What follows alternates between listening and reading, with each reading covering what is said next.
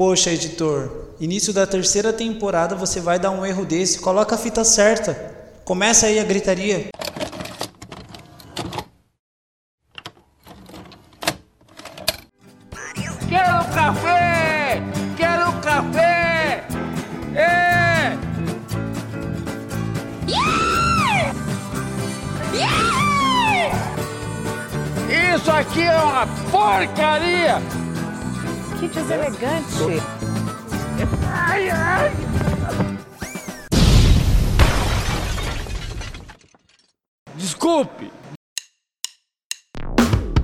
Sejam todos muito bem-vindos para o retorno do nosso podcast Café e Gritaria. Eu sou Kleber França e é uma alegria poder ligar o meu microfone, apertar para ligar a gravação e surtar com os principais fatos da semana. Eu espero que todos estejam bem, estejam ainda se cuidando com o uso da máscara, do álcool gel e tomando a vacina. Vacina sim, hein, galera? E para marcar o nosso retorno dessa terceira temporada, eu peço para que caso você não nos conheça e esteja chegando agora, calma. É bagunçado assim mesmo. Nós estamos nas redes sociais, no Instagram, arroba Café e Gritaria, e no Twitter com o mesmo arroba. É muito importante que vocês nos sigam, curtam os posts e comentem. Agora estamos com uma carinha nova, com o um nome mais curtinho, então confere nossas redes sociais que você vai ver todas as diferenças.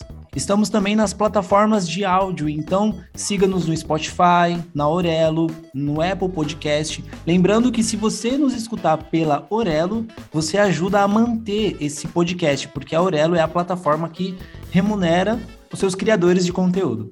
Então tudo lá você encontra como Café e Gritaria. Os episódios sempre são postados aos sábados às quatro e meia da tarde ou antes mas sempre vai chegar a notificação, por isso é importante que vocês nos sigam. Os episódios como esse, o Rodada de Café, são entrevistas com algum especialista no assunto e são feitas uma vez ao mês. Já os episódios saem às quartas-feiras, então todo episódio de Rodada de Café, na quarta-feira, uma vez por mês, e os episódios convencionais saem semanalmente aos sábados. E no primeiro episódio da terceira temporada, não teremos um episódio convencional. Como eu disse, será um Rodada de Café. Como vocês puderam perceber, começamos já esse episódio de uma forma muito, muito especial. Eu não tenho nem roupa para estar tá aqui para isso, devido à minha incapacidade de gerir essa bagunça. Então, eu chamo os meus colegas de bancada, os produtores desse podcast. Sejam muito bem-vindos. Guilherme Silva, Isabelle Moura, Caio Ostolin e Fernanda Alves, que hoje, devido a uma cirurgia, ela vai estar conosco por mensagem. Então, se ela quiser ligar o microfone e dar um oizinho, mas vai ter que ser coisa rápida. Então, sejam bem-vindos, meus colegas. Como é que vocês estão? Como foram as férias? E galerinha, tudo bem? Queria mais férias, né? Mas Oi, gente, as férias já estavam para vencer, né? Ainda bem que tiramos. A gente teve que assinar o renovar o contrato. Né? Renovamos o contrato, graças a Deus. Oi, gente, tudo bem? Que saudade de falar com vocês. E como uma convidada especial para ajudar na pauta, Hoje, Stephanie Hernandes, seja bem-vinda. Olha eu aqui de novo. É um prazer estar aqui com vocês. E sem mais enrolações, hoje temos uma entrevista muito especial. Guilherme, qual que é a entrevista que vai inaugurar a terceira temporada? Nós vamos falar aqui sobre fake news e o caso específico da escola base. Isa quer fazer a introdução da pauta?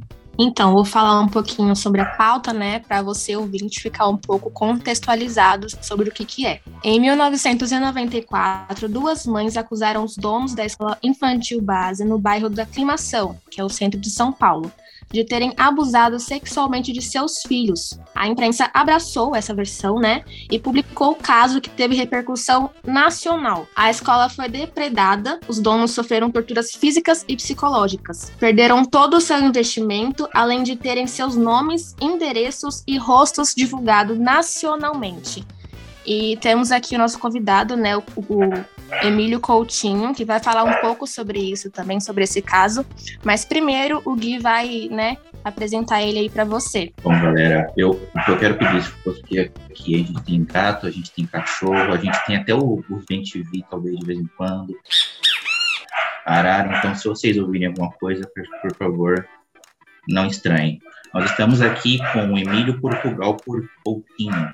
Ele é graduado em Comunicação Social, em jornalismo pela FIANFAAN, em 2015. Ele é graduado, foi graduado também em Teologia pelo Centro Universitário Ítalo Brasileiro, em 2007, e é mestre pelo Programa de Mestrado Profissional em Jornalismo da FIANFAAN, também, em, de 2016 a 2019. Ele é professor universitário de jornalismo pela Universidade 9 de Julho, ele é nosso professor. Ele é dono do blog, que é blog barra Instagram Casa dos Focas, que é voltado a nós, alunos de jornalismo dos Foquinhas, e autor do livro Escola Base, 20 anos depois, que é um best-seller da, da, da, editora dele, que já está no site da editora, que vendeu bem pra caramba, tem até a segunda edição. Inclusive, vamos comprar o livro dele, gente. Ele vai ajudar a gente a falar um pouco sobre fake news e se aprofundar em questão ao tema da escola base. Então, como o Guilherme introduziu o convidado, vamos deixar que ele fale sobre ele mesmo e sobre o trabalho dele. Seja muito bem-vindo, Emílio Coutinho. Muito obrigado pelo convite, muito obrigado uh, pela oportunidade de, de, estar aqui com vocês. É, eu já ouvi muito falar desse programa é, Café e Gritaria. Enfim, é uma honra estar sendo um dos entrevistados aqui, estar abrindo mais essa temporada é, com vocês. Espero que seja muito produtivo é, esse nosso período aqui e que nós conheçamos, nos aprofundemos um pouco mais sobre o jornalismo e, e sobretudo sobre esse caso aqui que é um, um case muito importante é, no jornalismo brasileiro e deve sempre ser recordado. Muito obrigado, Coutinho. É uma honra para a gente tá, ter a sua presença. E só vou abrir um parênteses aqui. Ele já ouviu falar muito sobre o café e gritaria. Você é uma chata. Você é insuportável. Mas então vamos seguir aqui a entrevista para falar um pouco mais sobre o tema da escola base. Caso você é, não saiba, é um, um, caso que aconteceu, como a Isa falou, em 1994, ali no bairro da Aclimação, certo, é, Coutinho? É, é e foi uma escola onde duas, duas mães de alunos que, que estavam naquela escola denunciaram um, em um caso de assédio e depois de muito tempo, depois de algum tempo depois, houve um plot twist. E aí a gente vai aprofundar sobre esse plot twist. Então, se você quiser saber o que, que é, não desliga, não aperte stop, fica aí com a gente. Para começar a entrevista, Guilherme, o Guilherme vai estar tá fazendo a rodada de perguntas, vai estar tá organizando aqui essa bagunça. É com você, meu amigo. Beleza, então eu vou, eu vou chamar um por um aqui, como está em ordem aqui no meu, no meu Meet. Kleber, se você quiser começar perguntando, manda ver. O caso da escola base, como, como o senhor tinha dito no início, ele é um caso que hoje em dia é muito importante para os estudantes de jornalismo e também para os estudantes de direito, mas vamos aqui focar nos estudantes de jornalismo. É, hoje em dia, como que você acha que deve ser o comportamento da mídia? Porque assim, voltando, na escola base, no caso da escola base, a gente teve a cobertura muito exaustiva da imprensa, mas também a gente teve os contatos de pessoas de autoridades, no caso, o delegado do caso, ele ligava para os jornalistas para eles irem até o local e, e dar furos de, de notícia para ele aparecer. No caso, seria assim, ele era um delegado muito midiático. Hoje em dia, como que você acha que deve ser o comportamento da mídia com os contatos de poder, como os delegados e autoridades? Há um maior cuidado ou ainda se transmite tudo aquilo que eles falam? Bom, é, o ideal, é, nós jornalistas nós dependemos muito, muito das fontes, né? Nossas fontes é, de informação. Muitas vezes são é, fontes um pouco mais é, poderosas, ou seja, que têm mais acesso a informações, outras vezes são fontes anônimas. E independente do tipo de fonte que nós estamos utilizando, nós devemos sempre ter um, um certo distanciamento né, para acabar não, não misturando aquilo que é a nossa profissão com a nossa vida particular. Então é necessário sempre haver um, e, e também além disso também é, nós jornalistas não somos obrigados e não devemos nunca acreditar é, inteiramente numa fonte. Nós devemos sempre desconfiar. Nós devemos ir atrás de outras fontes de informação para contra, contrabalancear né, ou para confirmar o que a informação que nós recebemos. E então esse é o ideal. O ideal é, é nós termos diversas fontes.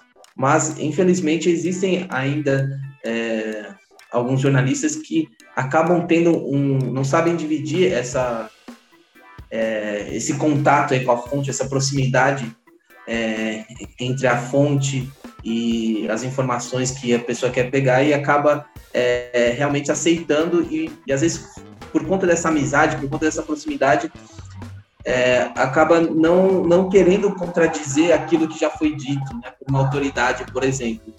E aí eu acho que é um grande erro do jornalismo em geral, né?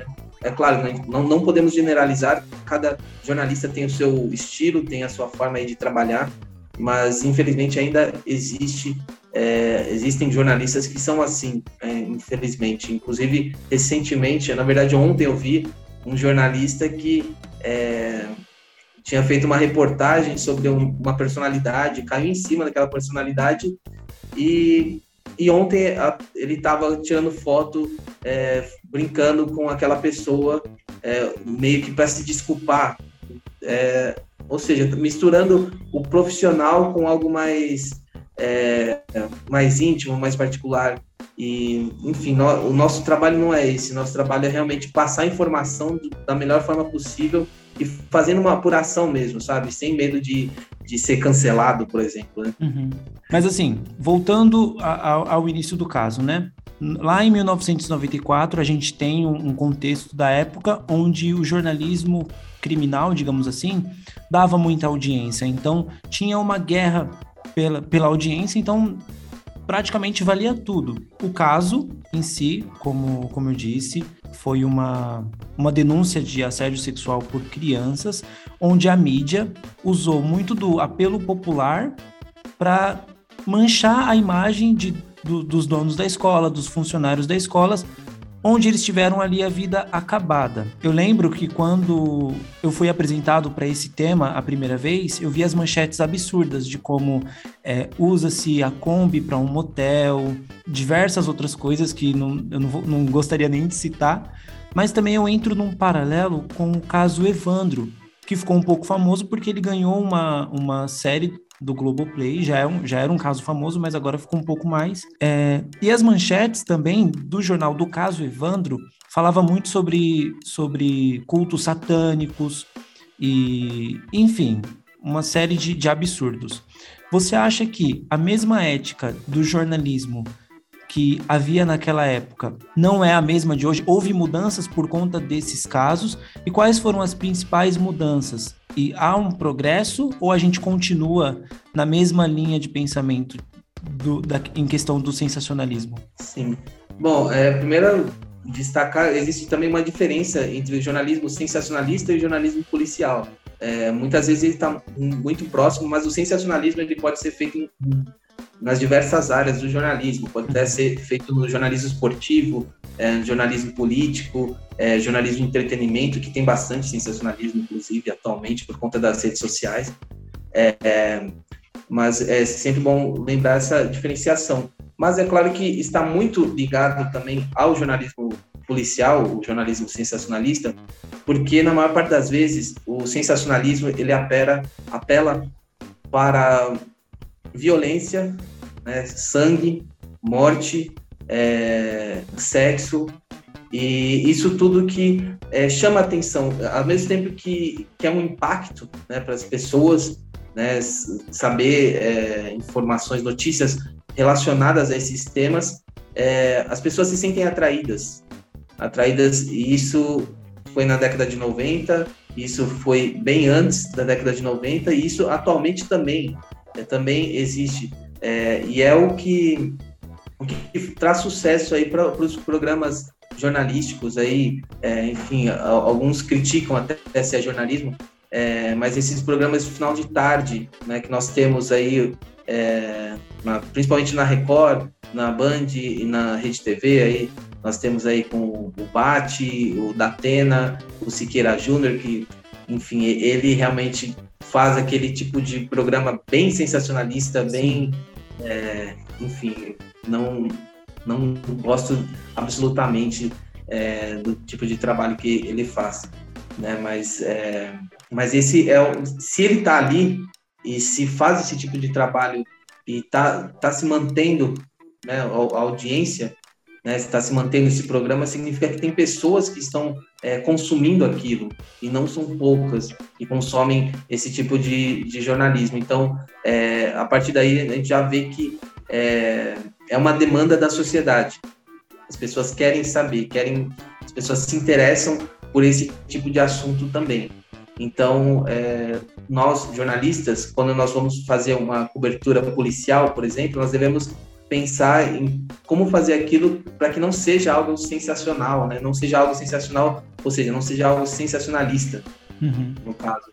E infelizmente se, se, percebe, se percebe. O próprio, para citar um caso aqui, vai. Eu não assisto tanto, mas é, tem o Cidade Alerta, quando tem o Bate, ele sempre, sempre que eu coloco ele no canal para ver, ele tá com o celular na mão e diz que recebeu algo que é bombástico. É tipo um João Kleber, né, do jornalismo.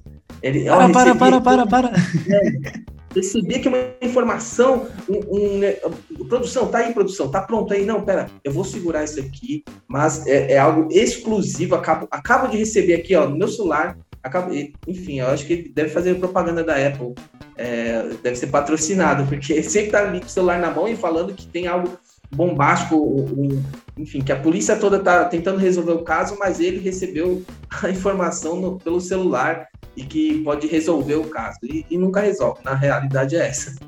É, enfim, então você, você percebe como o, o sensacionalismo aí tá, tá sempre presente, né? Então, inclusive hoje, é, eu acho que parte da imprensa aprendeu sim com, com o Escola Base, mas tem uma boa parte que, que não aprendeu.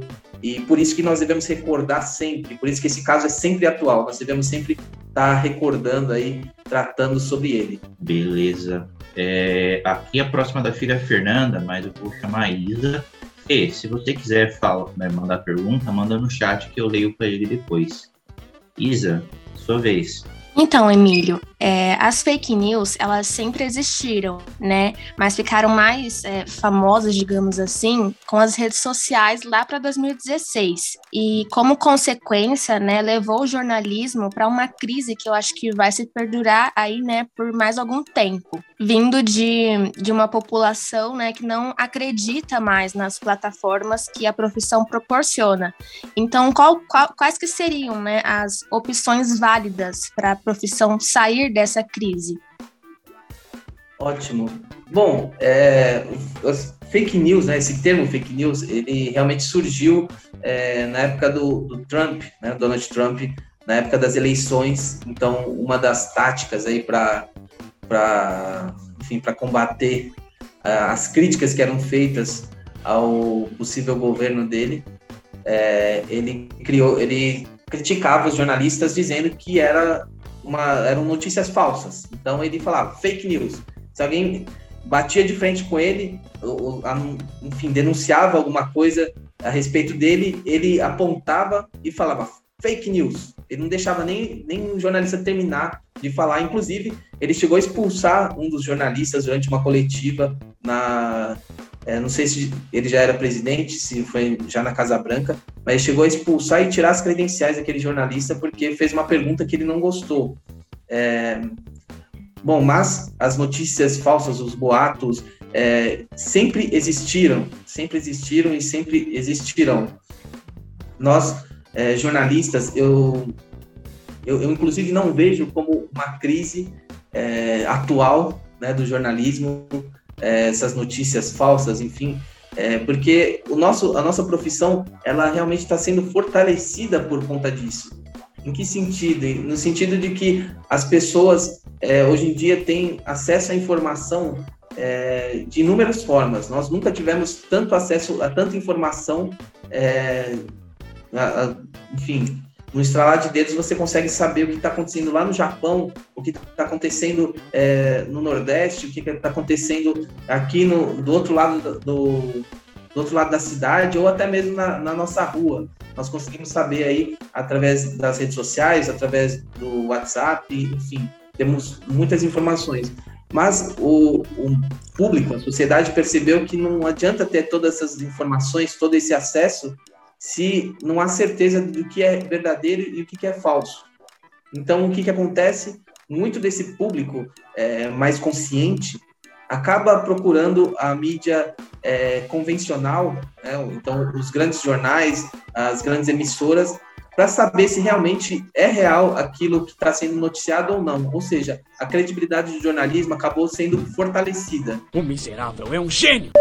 É claro que existem ainda os ataques é, ao jornalismo, ao jornalismo convencional, mas se você for analisar, você vai ver que é sobretudo esses ataques vêm é, de pessoas ligadas à política, é, ligadas a grupos políticos ou ligados a, a algo, algum grupo que está sendo denunciado pela própria imprensa. Então, é, o, a arma mais fácil de se defender da imprensa, de um ataque da imprensa, é sempre acusar a imprensa de promover fake news, promover é, notícias falsas, que está tudo errado, e enfim, mas isso é, nada mais do que fortalece o jornalismo, na minha opinião. E hoje em dia, inclusive, com a criação das agências de checagem de notícias, que foi necessário, é, foi necessário serem criadas essas agências, essas agências aí, elas reforçam o papel do jornalista, que é pegar uma informação, apurar e ir atrás das fontes e realmente é, ver se aquilo é real, se aquilo é confiável ou não. Beleza. Então, pegando já um gatilho que o Coutinho falou no início da entrevista com o Kleber, é, eu queria perguntar a opinião dele sobre o sensacionalismo, pelo menos na minha perspectiva, assim, particular, é, é, eu creio que no Brasil o sensacionalismo ele tem um alvo. É, pode ser uma pessoa preta, pode ser um pobre, enfim. É, eu creio que o sensacionalismo está mais mirado nessas pessoas hoje em dia. Naquela época da escola base, talvez não. É, temos, por exemplo, algumas notícias de é, quando é um, um, branco pego, sei lá, no aeroporto com um pacote de cocaína, ele é um acusado de tráfico. Se é um preto pego na biqueira aqui da favela, ele é um traficante, ponto. Na sua opinião, Coutinho, você acha que o sensacionalismo aqui no Brasil ele tem um alvo mesmo? Eu não digo que o sensacionalismo em si tem um alvo, é, isso é algo realmente da sociedade, não é? Não devemos apontar apenas o jornalismo em si. É, infelizmente, nós vivemos uma sociedade profundamente machista, profundamente preconceituosa, enfim, não, nem sei até onde eu tenho lugar de fala aqui, mas é, nesse sentido, mas se você for verificar realmente, é, infelizmente, os altos postos aí na, na imprensa realmente são normalmente, na, na sua grande parte, é feito por pessoas é, brancas, pessoas é, homens, né, normalmente, e isso contribui para a visão jornalística ali, né, infelizmente. E também tem essa, essa questão de. Eu também fico indignado quando, quando acontece, por exemplo, até mesmo um acidente de carro, né, alguém com atropela um, enfim, atropela uma pessoa mas uma pessoa comum, né, como nós, assim, é, é atropelada, aí dependendo do carro que é atropelado, você, dependendo do carro que aparece na, nas filmagens ou aparece ali, você vê que vão falar o nome da pessoa ou não. É, sempre que tem um acidente, se o carro for um carro mais popular, normalmente aparece o nome da pessoa. Quando o carro é uma Lamborghini ou um, uma Land Rover, alguma coisa assim, o nome não é divulgado. É, existe, não sei se, se, é, se existe algum manual proibindo isso, ou se realmente é, é, é algo, talvez pode não ser até mesmo a, a, a, imprensa, um problema da imprensa pode ser mesmo que a, a polícia não, não transmite isso, né? não, não queira transmitir né, proíba isso por algum, algum motivo, né, ou seja, as pessoas normalmente têm, têm mais dinheiro, não querem que seja divulgado, é, enfim, mas aí realmente é algo que eu não sei até que ponto é, a gente pode acusar a imprensa apenas, né?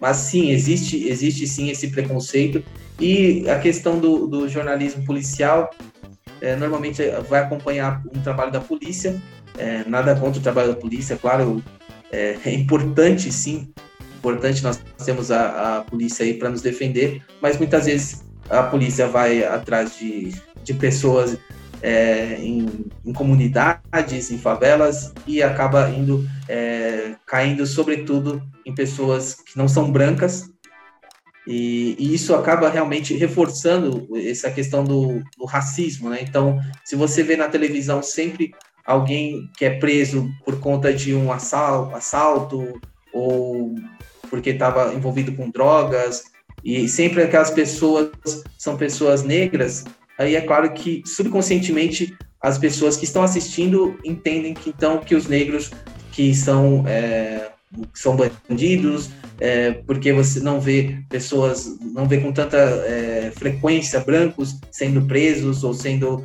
achincalhados ali pela polícia.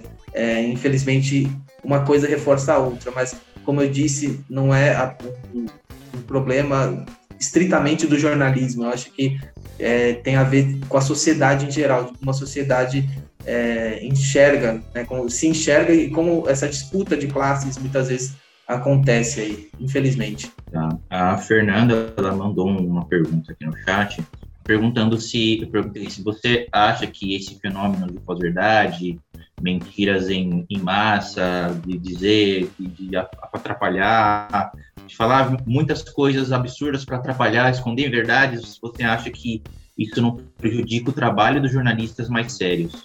Sim, é, o jornalismo ele tem por essência fazer apuração e atrás das, das informações conferir se é verdade ou não.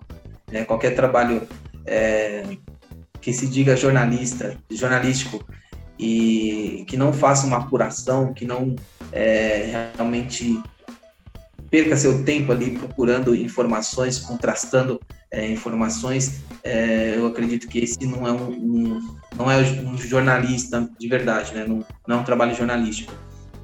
Então, um, casos como esse, né, de que infelizmente a imprensa ainda cai nisso, né, de, de noticiar algo, é, algo realmente que é impactante, né, porque o, essa cortina de fumaça aí que é feita, por, o próprio desfile que foi feito do Exército, né, desfile entre aspas, que foi feito recentemente lá no lá em Brasília, Emílio, é, posso... certamente aquilo é, foi um, foi, não foi um desfile, foi uma demonstração de poderio para você ver como o Brasil é forte. Pois é, pois é, e mostrando aqueles aqueles tanques, né, enfim, da Segunda Guerra Mundial.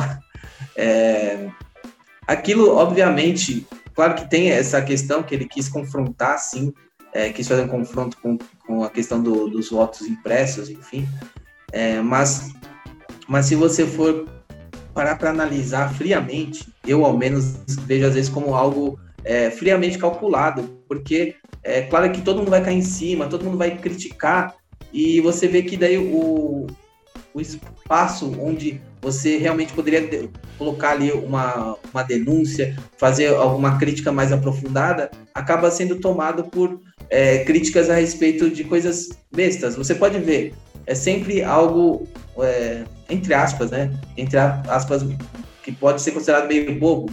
Então você fala, olha, o, o tanque aqui tá saindo muita fumaça, não sei o quê. A gente ri, tá criticando, tá, tá rindo, mas é, muitas vezes isso daí é literalmente uma cortina de fumaça que está sendo feito para alguma coisa que tá, outra coisa que está sendo, é, enfim, que não quer, que, que ele não quer que, é, que chame atenção, né? Então ele chama atenção para algo que não tem nada a ver, mesmo a questão lá do, do leite condensado, a questão, algumas vezes que ele uh, faz umas afirmações é, não só machistas, racistas, preconceituosas de diversas formas e que agridem até a democracia, mas literalmente é, é um desespero né, do, do atual governo, porque sabe que, né, esperemos que em 2022 ele não esteja mais ali, né? Então é, é, é uma forma de chamar atenção. E a imprensa tem que estar tá preparada exatamente para não cair nesse jogo. Nós devemos realmente. Sim. Desculpa interromper, mas foi basicamente isso que aconteceu, né? No dia do desfile, que estava todo mundo observando, é, o Senado aprovou um texto base do, de projeto que revoga a Lei de Segurança Nacional, que é um dos principais resquícios da ditadura, que é um projeto de lei que cria um título do Código Penal relativo a crimes contra, contra o Estado Democrático de Direito. Então, assim, é, era uma coisa absurda que nunca, jamais se pensaria que ia ser aprovada, que seria uma, um, como foi dito, né, os resquícios da ditadura. e ele aprovou isso na surdina. Então ele pegou o poderio dele, desfilou lá vergonhosamente e aprovou uma lei absurda. Exatamente. É, é isso que eu, que eu quero dizer. Ou seja, é, é sempre, sempre que aparecem essa, essas é, notícias esdrúxulas, assim, você fala, nossa, mas como assim? É, esse, esse escândalo, entre aspas, né, por coisas, é, entre mil aspas, coisas bobas, você vê que tem algo muito mais sério por, por trás, que está tá acontecendo, só que é abafado por esses, é, por esse show, né, por esse circo aí que, esse que é montado. circo, né? Sim, isso não é só, não é só é algo que, que surgiu agora, isso aí é, é uma tática que já, já existe há muitos anos, né? existe não só no Brasil, sabe? Tá? Uhum. É, mas infelizmente aí tá, nós estamos passando por esse período. É, até, até abrindo um parênteses aqui, desculpa, Guilherme, mas eu vou ter que interromper aqui a, a rodada. Mas assim, tá bom, é, então. o, o senhor tinha dito que hoje em dia o governo usa esse método para esconder as coisas. No caso da escola base, a gente percebe que as mães foram procurar a polícia para investigar o caso das crianças que foram, foram abusadas e a primeiro instante, me corrija se eu estiver errado, a primeiro instante a polícia não encontrou nenhuma prova e como saída, as duas mães foram buscar a mídia para trazer essa questão escandalosa. Então, hoje em dia, a gente tem o uso do, do do próprio da, das autoridades para eles usam a mídia para colocar algo absurdo para esconder outras, inter, outros interesses deles. E naquela época, o povo é, usava a mídia para ganhar fama, pode-se dizer assim. Porque o caso ficou famoso nacionalmente. A gente percebe que depois, no caso, ele vai andando, é tudo. descobre que é, foi tudo mentira. Como que você percebe a cobertura da imprensa naquela época que ela cobria para ganhar audiência e hoje em dia ela cobre os absurdos do, do governo, por mais absurdo que seja, um desfile. Também seria o mesmo interesse, apenas a audiência, o, o, o direito da população de saber a verdade, ele entra totalmente em escanteio nesses casos? Bom, é, uma coisa importante, nós não, não devemos deixar de lado que é, o jornalismo ele vive, ele vive, claro, da audiência. Não tem, é, na verdade, não teria nem sentido você fazer algo para que não seja assistido, não seja ouvido, não seja lido. Então, a audiência não é algo negativo, não é algo ruim. Só que nós devemos ser é, honestos, né? Eu acho que esse que é o, o, ponto principal. Honestos com a nossa audiência, honestos com até mesmo com a nossa consciência. É, quando nós apresentamos um caso, então, é, a procura da audiência em si, né, não, é, não tem nada de errado. Assim como é, nós jornalistas muitas vezes temos um certo receio quando, quando tratamos de dinheiro, por exemplo, quando vamos fechar algo e, enfim, não, não, digo nem algo jornalístico mesmo, mas qualquer coisa envolvendo dinheiro, é claro que nós precisamos para sobreviver, mas ficamos com receio, ah, né, não, não sabemos às vezes nem, nem tratar sobre o assunto. É, mas o dinheiro também não é algo é, ilícito, não, é, não é algo é, errado, sabe? Então a gente tem que sempre ter esse cuidado também para não, não demonizar as coisas. Mas sim, a audiência, o jornalismo procura audiência, sim. É, nós devemos dividir também a questão do, das emissoras, a questão das plataformas e os jornalistas, porque muitas vezes é, existem bons jornalistas, ótimos jornalistas, que estão, infelizmente, em emissoras que não estão, é, não são tão boas atualmente. Por exemplo, temos, temos ótimos jornalistas, por exemplo, Roberto Caprini está é, tá ali na Record. É, eu tenho vários colegas também na Record. Só que, infelizmente, a Record é um do, uma das emissoras que está atualmente vendida. Não, não tem como não usar essa palavra, mas está vendida aí para o atual governo. Né? Várias emissoras que se juntaram aí contra a Globo por conta, é, por conta de dinheiro. Sim. Literalmente, o, o, o, governo está é, patrocinando é, algumas emissoras aí só para não falarem só para a Globo perder o seu, a sua audiência, enfim, coisa que não acontece. É, então, mas nós devemos ter essa divisão. Então, a emissora em si pode ter esses. Ontem mesmo eu publiquei na Casa dos Focas, é, não sei se vocês viram que a Record atualizou o manual de conduta dos jornalistas é, da emissora, não só da emissora, mas do site, enfim, todo o grupo Record, e que os jornalistas não podem, nem sequer na, nas próprias redes, redes, redes sociais pessoais deles, eles não podem emitir nenhum comentário político, não podem nem sequer utilizar emo, emoji, né? Não pode.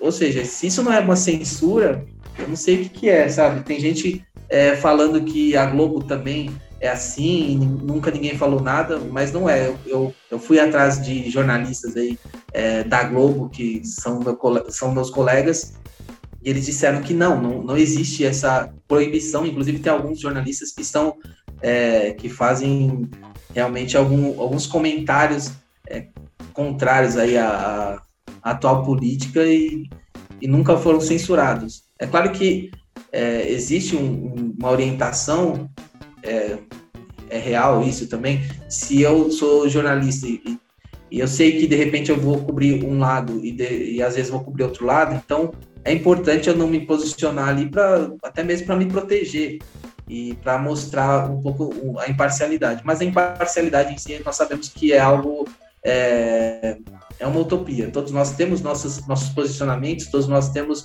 é, as nossas opiniões e nós, quando estamos ali fazendo jornalismo, nós devemos é, deixar, tentar deixar de lado e realmente em busca da verdade. Mas nós sabemos que 100%, 100% isso não acontece. Uhum. Então é importante é, nós temos, temos esse, essa visão aí. Beleza, eu vou girar a roda aqui, da roda viva. É, Stephanie, sua vez, manda fala. Vamos lá. É, a gente está vivendo um momento muito crítico, né, para nós jornalistas. Está vivendo um momento onde a gente não pode nem mais chamar de fake news, e sim de desinformação. As estratégias de fake news, né, de desinformação, mudaram totalmente. Hoje se utiliza de matérias genuínas para fazer a desinformação o que acarreta aí em bilhões e bilhões de dólares em, por exemplo, em compras de suprimentos de grupo anti-vacinas, né? Então a gente está vivendo esse momento muito crítico no Brasil. É, visto que a gente está vivendo esse momento, onde as estratégias de desinformação mudaram para alcançar a população, você, como jornalista, Coutinho, como você acha que isso pode mudar? Como a gente consegue sair do âmbito ali jornalístico, né? Como jornalista consegue mudar isso e trazer isso para dentro da população, para que a população também entenda o que é desinformação. Sim, o, o nosso papel né, no jornalismo, nós jornalistas profissionais, é, o nosso papel é realmente seguir fazendo o que é a essência do jornalismo, né? Que eu sempre repito, é apuração, é fazer um jornalismo acessível a todos, um jornalista, um jornalismo que é, realmente traduza é, muitas vezes o que está sendo passado ali, quando você vai fazer uma cobertura de política, de economia, é você trocar aquilo em miúdos e trazer é, a informação mastigada para o seu leitor, pensando é, desde aquele leitor que já é, é graduado, tem pós-graduação, etc., até aquele que é, ainda nem sequer concluiu o ensino médio, né? É, e que está fazendo aí suas, os seus estudos também, ou que teve que parar os estudos. Mas é importante o jornalismo ter algo acessível a todos, assim como é, na televisão nós temos é, as novelas que é, é são para os diversos públicos e atraem diversos públicos também. O jornalismo deve ser assim. O jornalismo deve mostrar a sua importância é, e a sua relevância para todos, mas de uma forma acessível então, eu acho que essa acessibilidade, é, e aqui não é só acessibilidade para no sentido de pessoas que são pouco letradas, mas também é, para pessoas que têm algum tipo de deficiência. Então, mesmo é, você colocar legendas em vídeos, eu sempre que faço vídeos, eu faço poucos vídeos, mas normalmente eu coloco legendas pensando nas pessoas que, é, que, tem, que não conseguem ouvir, que têm alguma dificuldade também é, esse daí também é um jornalismo acessível. Essa acessibilidade eu acho importantíssima. E então é acessibilidade e você mostrar realmente humanizar o jornalismo, né? Porque não basta você colocar em números. É, eu, o próprio jornal, é, os jornais da Globo mesmo, eles depois de um tempo da pandemia, né, não, não, demorou muito tempo para eles colocarem, para mostrarem que aqueles números que eles estavam mostrando de pessoas que estavam é, morrendo, eles não eram simplesmente números, mas eram pessoas, tinham, tinham histórias ali por, por trás de cada, cada um daqueles números, porque realmente você, vendo apenas números, você fala, ah, tá bom, é mais um número, ou menos um número, mas se você começar a humanizar, você começar a pensar é, sobre outro aspecto, né? Começar a ver sobre outro aspecto o jornalismo, isso vai realmente é, fazer a diferença na vida das pessoas, que as pessoas vão ver que o que está sendo noticiado ali não é algo, não é uma brincadeira, mas realmente é importante, é importante sempre estar acompanhando. Essa, essa questão da acessibilidade, Coutinho, também vai muito de encontro com saber separar a linguagem acadêmica da linguagem objetiva do, do jornalismo.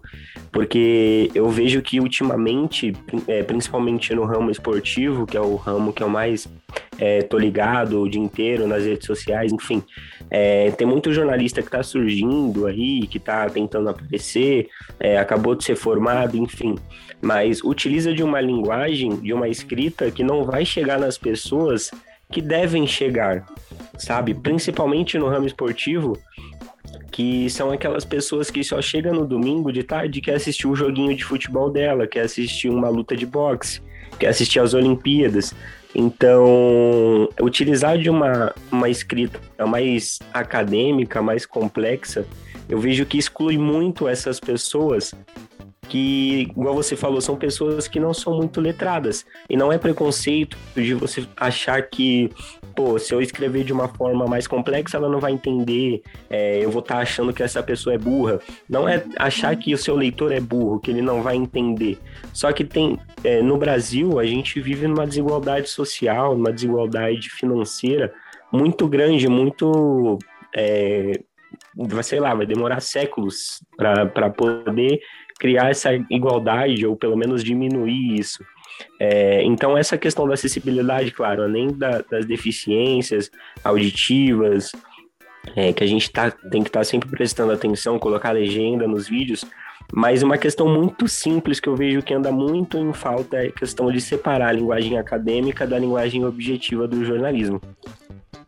Tanto que, é, desculpa te cortar, Caio, mas é, o, o, nessa questão de linguagem, né, o, o, Jornal Nacional, o William Bonner, tinha como persona, né, o Homer Simpsons, né, para falar mais de forma mais objetiva e clara, né, para quem está escutando.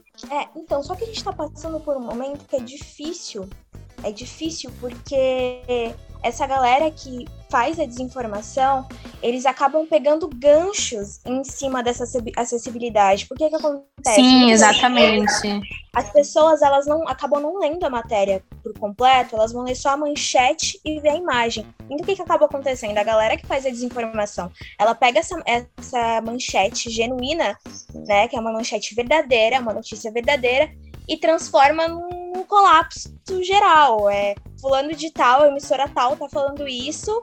Por exemplo, eles colocam lá, é, é igual morreu Tarcísio Meira, né? Tarcísio Meira morre após tomar segunda, duas doses da vacina. É super perigoso um jornalista fazer uma manchete dessa. Então, eu queria entender, você que tem mais experiência, Coutinho, né, que já tá no ramo, como nós, jornalistas, nós podemos fazer para não cair na lábia dessas pessoas que disseminam a desinformação, como a gente pode trabalhar melhor as nossas manchetes, melhor as imagens das reportagens, para que essas pessoas não usem para fazer o mal, porque é infelizmente o que está acontecendo. A gente quer, nós queremos transformar a comunicação mais acessível, né? Acredito que até é uma forma de tornar mais acessível, deixando a manchete um pouco mais clara, mas aí mora um problema, porque eles estão fazendo isso. Sim, esse, esse é o papel do jornalista, exatamente, né? Pegar essas informações falsas, informações mentirosas e, e apurar e mostrar para as pessoas. É, esse caso do Tarcísio Meira, eu acompanhei, né? Porque foi bem recente. E o G1 tinha noticiado que ele é, já, inclusive acho que uma manchete tinha noticiado que ele tinha tomado a segunda dose. E depois o que o, que, que o G1 fez? Ele fez uma outra matéria, aí sim, é, não corrigindo né, o, que o estrago tinha feito, de alguma forma querendo é, diminuir o estrago ali, que poderia ter sido causado. Não sei se, se surgiu apenas no G1, se outros, outros jornais também fizeram isso, outras emissoras também, enfim. Mas fez uma matéria explicando é, que a segunda dose não é, não é algo que, que é 100%, mas que é importante, ou seja, não é, é isso que é importante destacar. Né? Quando você vê alguma notícia assim que é real e que pode ser utilizado, é, por exemplo, para desmotivar as pessoas a, a receberem a vacina, é você mostrar que aquilo, aquilo que está sendo noticiado, por exemplo, é que a segunda dose não é não é 100% de eficácia no sentido de proteger a pessoa, que a pessoa não precisa mais usar máscara, mas mostrar que é uma eficácia muito maior do que a pessoa que não recebe, que não tem nenhum tipo de vacina e também que ah, aquilo que a pessoa está é, as pessoas que estão sendo vacinadas não tenham receio, não tenham medo de, de receberem as duas doses de vacina, que isso não tem um, um, efeito negativo na pessoa, mas é somente positivo. E que é a forma de nós combatermos aí o, essa epidemia, essa, é, essa pandemia que nós estamos passando é, atualmente. Então, o nosso papel de jornalista é exatamente ficar atento a essas informações falsas que são noticiadas e, desmenti-las, desmenti-las é, trazendo a opinião de especialistas, a opinião, opinião das pessoas que é, estudam sobre aquilo para que para mostrar para a sociedade a versão correta. Então esse que é o, é o nosso nosso principal nossa principal arma contra a desinformação, né? É, só um exemplo aqui, é, Emílio, rapidinho, que a, a Stephanie ela falou a respeito da vacina, a questão da terceira dose também. Há uma desinformação também. Hoje em dia a gente vê os absurdos que o governo faz e fala, então a gente tem inúmeros exemplos. A questão do voto impresso. É um absurdo tão grande porque começou, é, se começou falando assim, é, se não houver voto impresso, não haverá eleições. Aí ele viu que esse, esse termo de voto impresso era um absurdo, então ele mudou para voto auditável. Então ele coloca assim: teremos que ter eleições com voto auditável. Muitas pessoas elas não sabem esse termo do que, que é voto auditável. Sendo que as urnas eletrônicas elas já são auditáveis, qualquer um tem acesso as urnas elas não têm acesso à internet é, e a contagem de votos você, você pode solicitar, você vai lá no site do, do, do Tribunal Eleitoral, você solicita as informações. Bolsonaro mesmo ele falou que iria provar que as urnas são fraudáveis, aí no final ele não conseguiu. E sendo que ele poderia muito bem ir até o tribunal e pedir essa informação. E agora mudou o nome para. É, agora não é mais é, eleições com voto auditável, mas são eleições com voto democrático. E é um absurdo, porque a, a pessoa que ela não tem acesso à, educação, assim, elas vão se confundir com o nome e quando fala eleições democráticas, fala assim: peraí, ele tem razão no que ele está falando. Eu quero essas eleições aí. Sendo que é um absurdo, já foi provado todo, é, todo ano. Não sei, não sei ao certo há quanto tempo, mas sempre eles pegam os hackers falam para, ó, invade isso daqui. Se eu não me engano, são nove portas que, que eles têm que, que abrir para acessar uma ordem eletrônica. E todas elas não são, eles não conseguem, eles não conseguem abrir. Teve uma pessoa só que ela conseguiu, acho que foi no início, e, e, aí eles falaram assim, não, então vamos mudar a nossa segurança. E aí ficou mais forte ainda. Então essa questão de, de jogo de palavras, de, de acesso à informação, de saber que as pessoas, muitas não têm, é, a questão que o cara estava falando de linguagem é, universitária e, de linguagem direta, ela tá pegando hoje em dia e ninguém tá percebendo. É, Kleber, é o buraco tá, tá, tá bem baixo mesmo, se é que assim que eu posso dizer.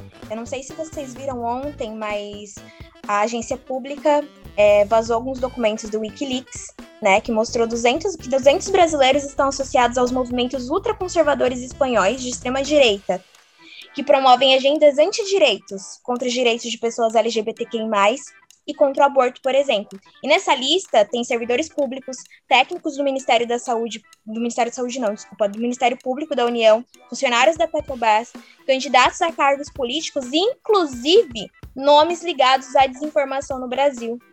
E, no, e esses sites, essas organizações, elas discutem pautas bolsonaristas, inclusive o voto é, que o Bolsonaro queria aplicar, né? O voto impresso.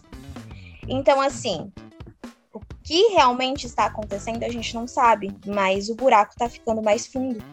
Cabe agora a, a nós irmos caçar a verdade Cabe ao Emílio Coutinho escrever um livro sobre isso. Falando em livro, vamos aqui agora puxar um gancho para o segundo bloco, porque se você não sabe, o Emílio Coutinho ele escreveu um livro sobre o caso da escola base, que foi o caso de maior fake news que prejudicou vidas e até hoje as pessoas não receberam é, aquilo que elas poderiam receber, o delegado não foi processado, não foi prejudicado, continua em, é, recebendo salário em outro cargo, se eu não me engano. Então, assim, é, Coutinho, é, visto que você viu a fake news cara a cara para escrever o seu livro Escola Base, é, como que você, como que foi a abordagem da sua para você escrever esse livro? Como que você separou o fato e foi acreditando em tudo que a fonte disse, já que você tinha dito a gente não deve acreditar em tudo que a fonte diz, que a gente tem que buscar a verdade. Então, como que foi a, a sua apuração para a escrita do livro? Bom, esse livro sobre o caso Escola Base, ele surgiu, o, surgiu porque eu tinha a necessidade de, de, escrever um trabalho de conclusão de curso, de produzir um TCC no meu curso de jornalismo, e já no primeiro ano da faculdade eu eu estava indo atrás de um tema, porque eu queria fazer algo que não fosse simplesmente para ganhar um diploma, mas que tivesse uma repercussão, tivesse de alguma forma uma serventia para a sociedade. Uhum. E quando eu fiquei sabendo do caso Escola Base durante uma aula, eu fiquei com diversas dúvidas, diversos questionamentos é, que eu fiz, é, inclusive para a professora na época, e que ela não soube responder. Não porque ela não era capaz, não porque ela não tinha se preparado, mas porque é, ninguém sabia responder, ninguém tinha ido atrás. Eu queria saber é, que, como estavam essas pessoas, né, os personagens envolvidos com o caso Escola Base, se eles tinham conseguido construir ou reconstruir a escola, é, ou, ou, fizeram uma escola nova, é, como estava a vida deles, se eles estavam vivos, se eles estavam bem, é, bem financeiramente, bem de saúde, é, o que, que tinha acontecido com eles é, 20 anos depois, né? Isso aí, o caso tinha acontecido em 94, é, em 2014 completou-se 20 anos, 20 anos aí do caso e o meu TCC eu ia, apresentaria em 2015, né? Mas eu comecei já em 2012 a fazer a, a essa apuração. Eu vi que não tinha como saber pela internet, não encontrei muita coisa, muita informação. Só encontrei é, um livro que foi escrito pelo Alex Ribeiro, é, meu colega aí, ele é jornalista também e o livro dele também foi resultado de um trabalho de conclusão de curso, também foi um TCC. Ele fez jornalismo na USP e apresentou esse livro, esse trabalho é, no ano seguinte ao caso, né? Ele acompanhou todo o caso ao vivo e por isso que é um, o livro dele é uma referência é, histórica aí porque conta todo o caso. Eu como já existia um livro, eu não poderia fazer um livro simplesmente contando, até porque em 94 eu não lembro, não lembro ter visto nada. Né? Eu lembro do Ayrton Senna morrendo, eu lembro do tetracampeonato é, do Brasil, mas eu era muito criança ainda, não tinha, é, não acompanhava a imprensa, sabe? E então eu tive que fazer uma, tive que resgatar as memórias aí sobre o caso e o meu livro não poderia ser uma repetição, até mesmo porque já existia um livro é, contando, já existe um livro contando o caso em si, apesar desse livro já não, é, não ser mais vendido, você encontra em alguns no estante virtual, enfim, mas por um preço bem alto, porque é um livro raríssimo. É, então eu disse assim, bom, se eu quiser escrever sobre isso, eu tenho que trazer um, novo, um, uma nova visão, né, um novo ângulo, uma nova abordagem. E foi exatamente é, o fato de querer fazer uma atualização sobre esse caso, saber como essas pessoas estão 20 anos depois, que foi a base para criar esse livro, para escrever esse livro. E durante essa apuração, eu durante alguns anos, né, de 2012 até 2015, até o primeiro semestre de 2015, segundo semestre, na verdade, de 2015, é, eu visitei fóruns, é, visitei é, redações de jornais, visitei arquivos públicos, tudo em busca de informações a respeito do caso. Então, praticamente tudo que foi publicado aqui em São Paulo sobre o caso Escola Base na época, eu, eu tive acesso é, e eu fiz o meu arquivo também, né? Fui guardando essas informações para fui coletando, fui me aprofundando para fazer esse livro. E a partir daí eu fui atrás de cada um dos personagens, né? Depois que eu já tinha me aprofundado bem na, na matéria, bem no assunto, depois de anos lendo, me preparando, eu fui atrás aí, é, enfim, gastei muita sola de sapato para ir pessoalmente com cada, cada um, até cada um desses personagens. Não foi nada fácil, não recebi nenhuma informação de mão beijada, é, também não paguei por nenhuma informação, mas foi tudo com base na apuração e com base na persistência, né? São as nossas, nossas armas aí jornalísticas, né? E é claro que eu não, não acreditei em todo mundo, é, as pessoas, o que todo mundo falava, né? Mas nós também, é, a minha visão aqui no, no, do livro, eu sempre apresentava para eles, sempre fui, fui, muito transparente com os personagens e para todos eu diz, dizia que estava produzindo um livro, é, que era um TCC, mas eu, eu possivelmente é, publicaria esse, esse TCC como em formato de livro. E, e que eu não queria julgá-los, eu queria apenas saber a versão de cada um deles, porque de repente é, existia outra versão do caso que não foi contada pela imprensa, né? Então é isso que eu quis fazer. Não, não emitir muito a minha opinião, mas é claro que na a forma como é escrita, a forma como eu trago cada um dos personagens, acaba é, transparecendo a minha opinião sobre o caso, sobre, sobre os personagens, enfim. Mas a ideia foi deixar o livro aberto para que eles contassem, né, da, é, e o leitor o leitor fizesse o julgamento, né? Se, se aquilo ele, o leitor considera verídico ou não. Então eu não, não me dei a esse trabalho realmente de selecionar e falar, não, isso aqui não, não é mentira. Né? Não, tá ali, ó. A tal pessoa fala que é assim, tal outra fala que é assado. Você, leitor, tem acesso a essas duas informações. Então, é, o que, que você acha sobre o caso? Então, foi, foi basicamente isso. É claro que eu no final, sobretudo, eu digo que a minha opinião, qual é a minha opinião, as pessoas que não quiseram falar, é, ficarem em silêncio, eu digo que o silêncio muitas vezes fala mais, mesmo, mais do que é, mil palavras. É, enfim, então é isso aí que eu, que eu tento trazer para o público. E, e no, no, livro, inclusive, eu escrevo de uma forma é, de uma forma como uma crônica mesmo. Eu explico, eu, alguns leitores, inclusive, depois vêm, falar comigo, dizem que se sentem ali, é, se, se sentiram ali comigo, do meu lado, como se eu tivesse dado a mão para o leitor e o leitor sente as mesmas coisas que eu estou sentindo, então apreensão às vezes, medo, é, e todos os sentimentos aí que eu vou transparecendo aí, as pessoas, é, graças a Deus, estavam é, sentindo. fico muito feliz aí por conta disso também. Emílio, é, é, assim, já, desculpa Gui, mas já pegando Beleza. esse gancho do, do livro, quando inicialmente você falou pela primeira vez é, sobre o livro lá na aula, quando nós ainda tinha, tínhamos aula com você, eu pensei, caramba, ele teve essa ideia do livro quando ainda era universitário. Aí bateu aquela crise existencial de tipo, tô sofrendo para fazer uma revista e sofro para procurar fonte. Meu Deus do céu, o que está acontecendo? Será que eu estou no caminho certo? A gente começa até a se cobrar um pouquinho mais, sabe? E eu queria saber de você se a ideia era realmente concluir o curso ou se você esperava que o livro iria tomar essa proporção mesmo de pessoas indo te contar que sentiu medo, sentiu o mesmo sentimento que você estava naquela época. Você sabia que iria tomar essa proporção ou você só queria concluir o curso e basicamente eu, isso? Eu confesso que eu não tinha noção, não, nem nos meus meus sonhos de noite de verão, eu imaginaria que to tomaria essa proporção esse livro.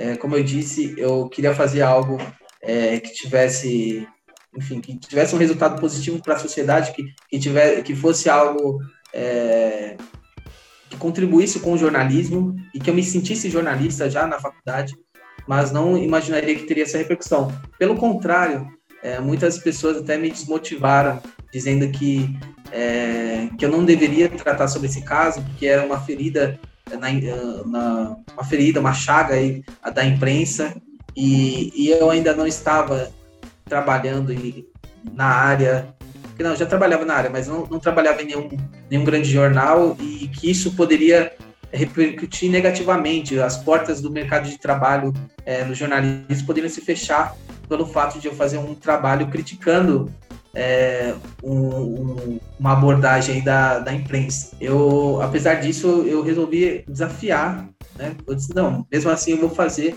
porque se, é, se eu não fizesse, eu com certeza eu poderia até ter me formado, é, estar onde eu estou, ou seja, ter feito meu mestrado também, ser professor e ser jornalista, mas com certeza seria uma pessoa frustrada por não ter feito um trabalho que eu, eu me sentia é, me sentia sentia que algo me levava para isso. E aqui, em relação a, a começar cedo é que eu sou um pouco ansioso.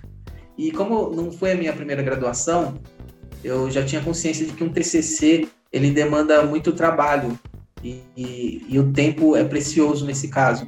Então eu queria começar já é, a fazer a apuração já logo no início, né, o quanto antes. Então já no, no primeiro semestre eu estava em busca de um, de um tema, não, não consegui, eu tinha algum, algumas ideias de algumas coisas, e no segundo semestre que, do, da faculdade que eu descobri o tema que eu queria. E eu queria também fazer sozinho, né? Na época tinha essa possibilidade de fazer em grupo ou fazer sozinho. Eu queria fazer sozinho porque eu queria fazer algo que se eu depois é, quisesse publicar, eu não teria problema, enfim, de estar com outra pessoa que de repente não é, tivesse outra opinião e que não fosse a minha cara, né?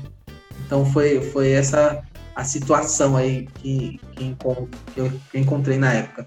Mas quando eu, sempre que eu falo desse caso, eu costumo falar na, sempre nas primeiras aulas sobre esse livro, é, não é para desmotivar, mas é exatamente para motivar estudantes. Né? Você, você estudante, você que está começando no jornalismo, ah, estou no primeiro semestre, não pense que você está ali na faculdade que é brincadeira, não. A faculdade é o momento de nós é, criarmos, o momento de nós é um laboratório mesmo. É, é importante nós já na faculdade é, criarmos, por exemplo, o próprio espaço que vocês têm aqui, esse podcast é importante porque, é, ah, mas eu não sou ainda profissional, eu não, consigo fazer igual uma rádio. Não, não, não nunca pensem assim, porque é, nós só aprendemos mesmo com, com, os nossos erros, nós aprendemos com a nossa experiência. Então é importante é, já começar, isso serve como portfólio. Eu, eu, até hoje tenho esse livro aí como base é, na minha carreira. Já se abriram muitas portas, ao contrário do que disseram no início, né, se abriram muitas portas. Eu fui, é, já fui convidado e palestrei, por exemplo, na, na Federal do Acre. É, pagaram a, a, viagem, pagaram hospedagem, tudo é, incluso. Fiquei muito feliz ali de estar com o pessoal lá do Acre. Saudade aí, se tiver algum acriano ouvindo. É, e também fui para Tocantins, palestrei no Ministério Público, é, no Rio de Janeiro também palestrei nas principais faculdades de comunicação. Em São Paulo também, em praticamente todas as faculdades de que tinham curso de jornalismo, eu, eu já palestrei também, falei sobre o caso Escola Base. E, ou seja, algo que eu criei enquanto estudante tem repercussão até hoje, até os, os dias de hoje. É, inclusive, eu acho que é um dos motivos que de eu ter sido convidado aqui para esse podcast é, é esse livro. Então vejam só, é, por isso que eu recomendo você, estudante, seja de jornalismo, seja de publicidade ou qualquer área, é, não espere se formar para fazer um trabalho profissional. Né? O que nós estamos fazendo, o que você faz na faculdade pode ser o, pode abrir muitas portas aí para sua carreira. É, falando, puxando gancho sobre isso, é, naquela época você teve que sair é, para buscar informação, ter que ir na sua do pé, buscar as pessoas, ir na porta das pessoas, procurar histórico da, da sei lá, de notícias.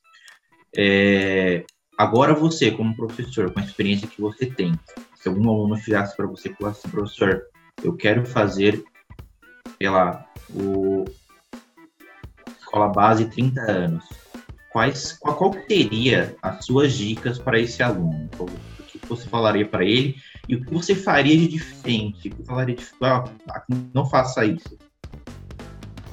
Sim. Bom, primeiro, é, é, a primeira coisa, é o, o primeiro conselho é, é ver se realmente é, seria interessante, né? Porque eu não sei se o, essa pauta, por exemplo, os 30 anos, não sei se seria algo que acrescentaria a mais, né? Porque alguns faleceram, alguns personagens, então não teria algo a mais para contar desses personagens, e outros eu não sei se teria algo a mais, né, 10 anos depois, se teria alguma diferença do que foi contado. Mas eu entendi a pergunta. É, bom, primeiro, um tema de TCC ou qualquer trabalho que você for fazer, primeiro é, pense bem qual que vai ser o tema que você vai abordar. É, o tema tem que ser algo que você seja apaixonado por aquilo, porque você vai conviver durante meses ou, quiçá, durante anos, é, pensando, trabalhando naquele tema. Depois comece a pesquisar. E quando eu falo pesquisa, é desde a pesquisa na internet, é, criar, criar alertas no Google, por exemplo, para sempre que aparecer aquele tema, você receber um aviso no seu e-mail com o link. É, mas pesquise na internet, veja o que, já se, o que já foi escrito, né, o que já se escreveu sobre aquele tema, seja no campo acadêmico, seja no campo jornalístico, é, inclusive em blogs. É, procure vídeos aí no, no YouTube, o que, que o pessoal está pessoal já comentou, está comentando, é, podcasts, tudo envolvendo esse tema específico, é, se aprofunde. Depois, vá atrás é, nas bibliotecas públicas, vá atrás de publicações é, relativas àquele, àquele caso, aquele fato que você pretende trabalhar. Veja publicações também em livros, adquira esses livros, compre, leia. Enfim, você deve realmente mergulhar naquele tema. A partir daí, você vai ter é, condições de encontrar um novo ângulo para ser abordado, para ser tratado, algo que ninguém tratou ou que você considera que tratou de uma forma muito superficial.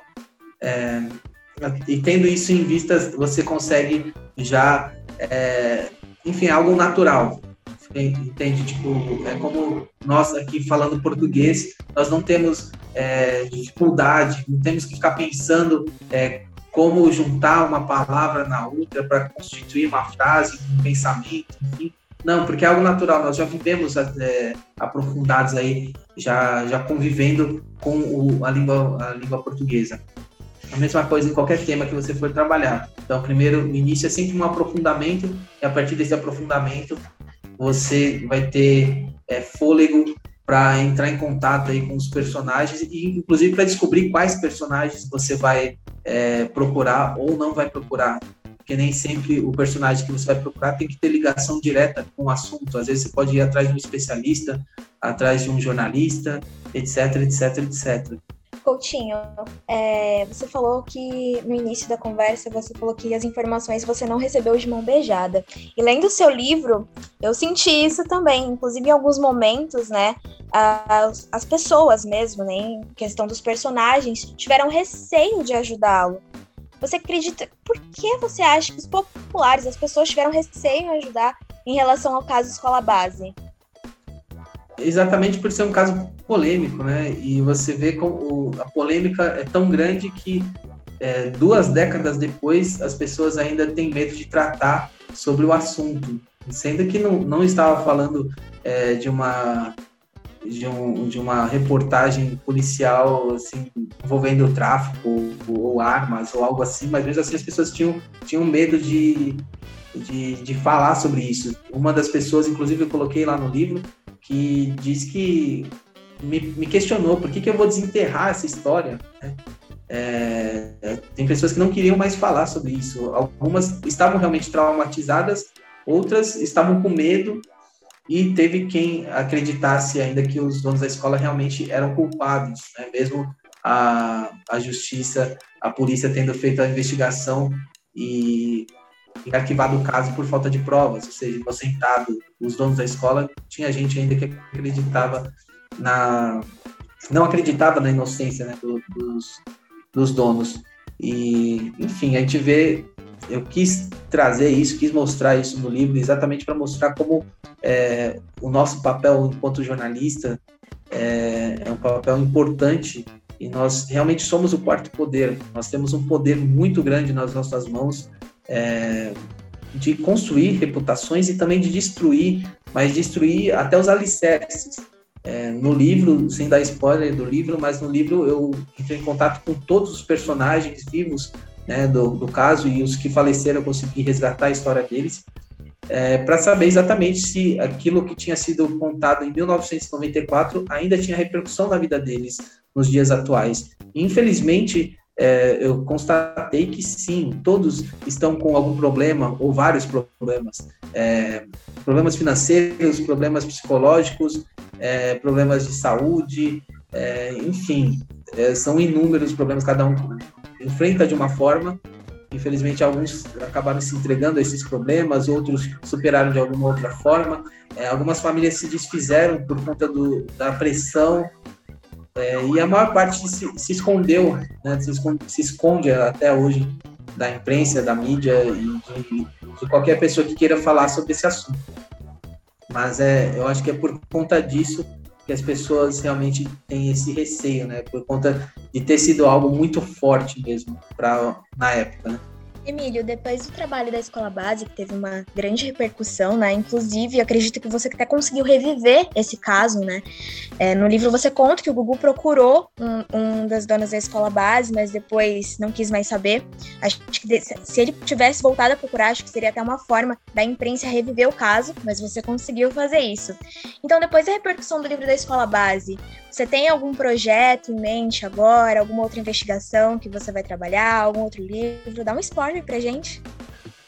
Sim, atualmente eu tô, eu tô concluindo aí um, um, um trabalho que tinha ficado parado antes da pandemia, é, que é um dos donos da um dos filhos, é, o filho único, na verdade, dos donos da escola base, ele resolveu contar a história dele. Ele até então não, não, não tinha contado para ninguém né, ficou todos esses anos aí, mais de 20 anos em silêncio. Inclusive, no meu livro, ele não, não quis conversar comigo, é, no meu primeiro livro, e ele quis contar essa história e pediu a minha ajuda, né, enquanto jornalista, enquanto escritor.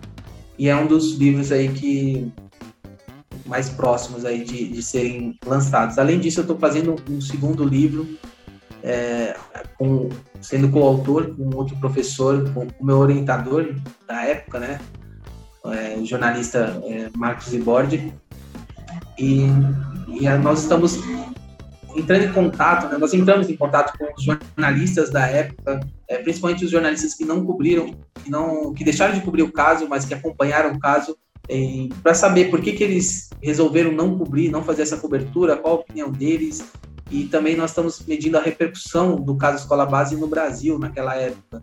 Então, estamos fazendo um resgate a nível nacional é, do que foi publicado naquela ocasião nos principais jornais do país. Então é, um, um, é uma reportagem de fôlego, porque ontem mesmo entrei em contato com, com, o biblioteca, com, com, a, com a biblioteca lá do Museu da Federal do Acre, é, entrei em contato também com, com uma biblioteca, um arquivo público em, na Bahia e um outro, um outro em Belém do Pará. E, e é isso, ou seja, é uma, é, é uma nova, um, no, um novo ângulo sobre a mesma, o mesmo caso, caso Escola Base, e eu ainda pretendo escrever um terceiro, tenho muito material aqui é, para trazer um, uma terceira, uma, mais uma visão sobre esse caso, e eu acho que com isso eu consigo concluir, fechar né, o, tudo que eu quero trazer aí sobre o caso Escola Base.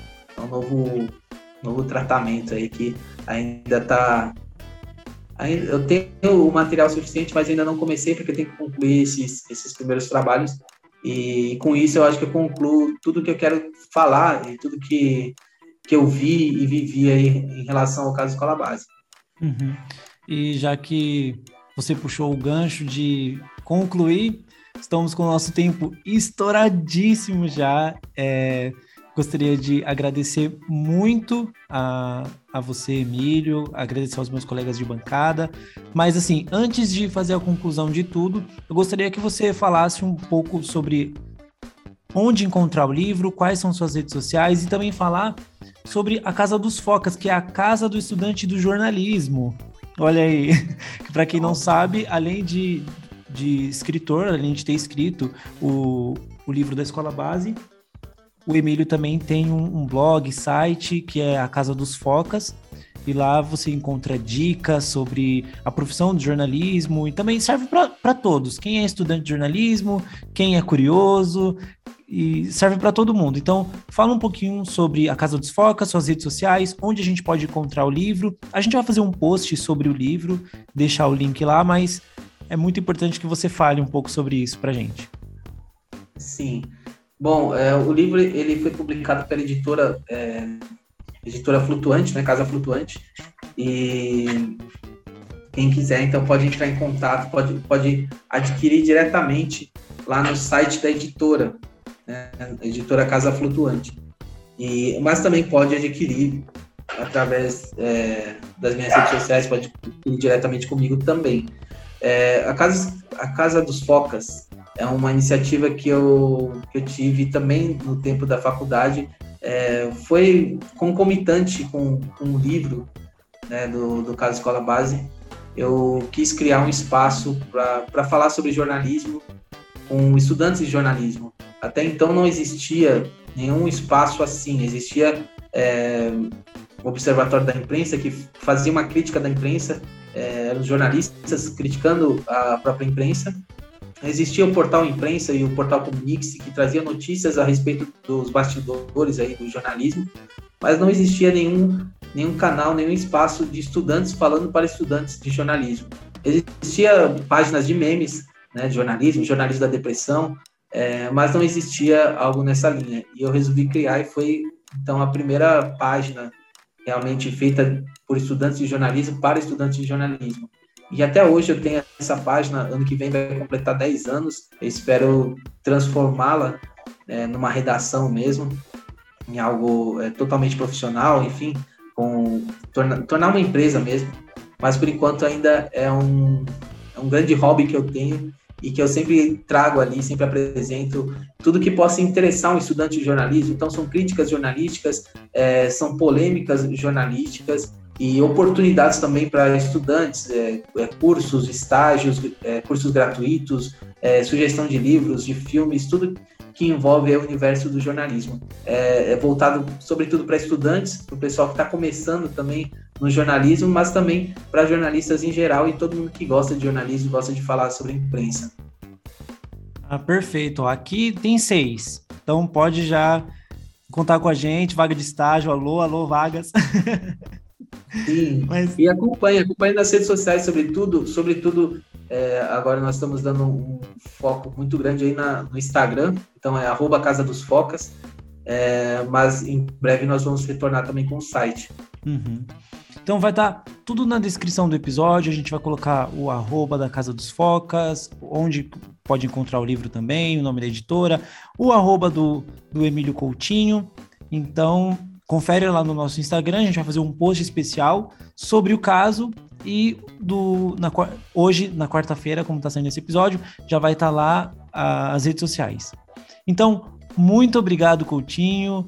Então é isso, pessoal. Eu espero que vocês tenham curtido, assim como nós curtimos. Desculpa aí se a gente transpareceu um pouco do nervosismo, mas é porque a gente tá voltando agora, é terceira temporada, tem muito mais café, tem muito mais gritaria, e espero aqui que nessa terceira temporada a gente eu, como eu falei na, na volta da segunda temporada, eu volto a repetir para virar tradição até ele sair. Eu espero que na terceira temporada a gente chegue a noticiar, a gente vai fazer um rodado especial para falar só do impeachment do Bolsonaro. Então fiquem ligados aí que esse dia vem. Nos sigam nas redes sociais, fiquem ligados, pois o podcast passou por muitas mudanças para melhor interagir com todo mundo. Nesse sábado estaremos de volta, já vai ter episódio convencional naquele formatinho rápido de notícias. Então, já deixa guardado um lugarzinho na agenda, já deixa uma louça suja, uma cama para arrumar, porque você vai fazer isso enquanto escuta a gente. Então, meu nome é Kleber França, agradeço aos meus colegas de bancada, agradeço um agradecimento muito especial ao Emílio Coutinho. Muito obrigado, foi uma grande estreia pra gente nessa terceira temporada. Se os meus colegas quiserem se despedir, eu me despeço aqui. Um beijo e até semana que até mês que vem, né? Rodada de café mensalmente. Então até mês que vem. Tchau, tchau, gente. Tchau. Galerinha, até mais. Tchau, gente. Até mais. Barulho de explosão, velho pedindo desculpa. Um beijo e até mais.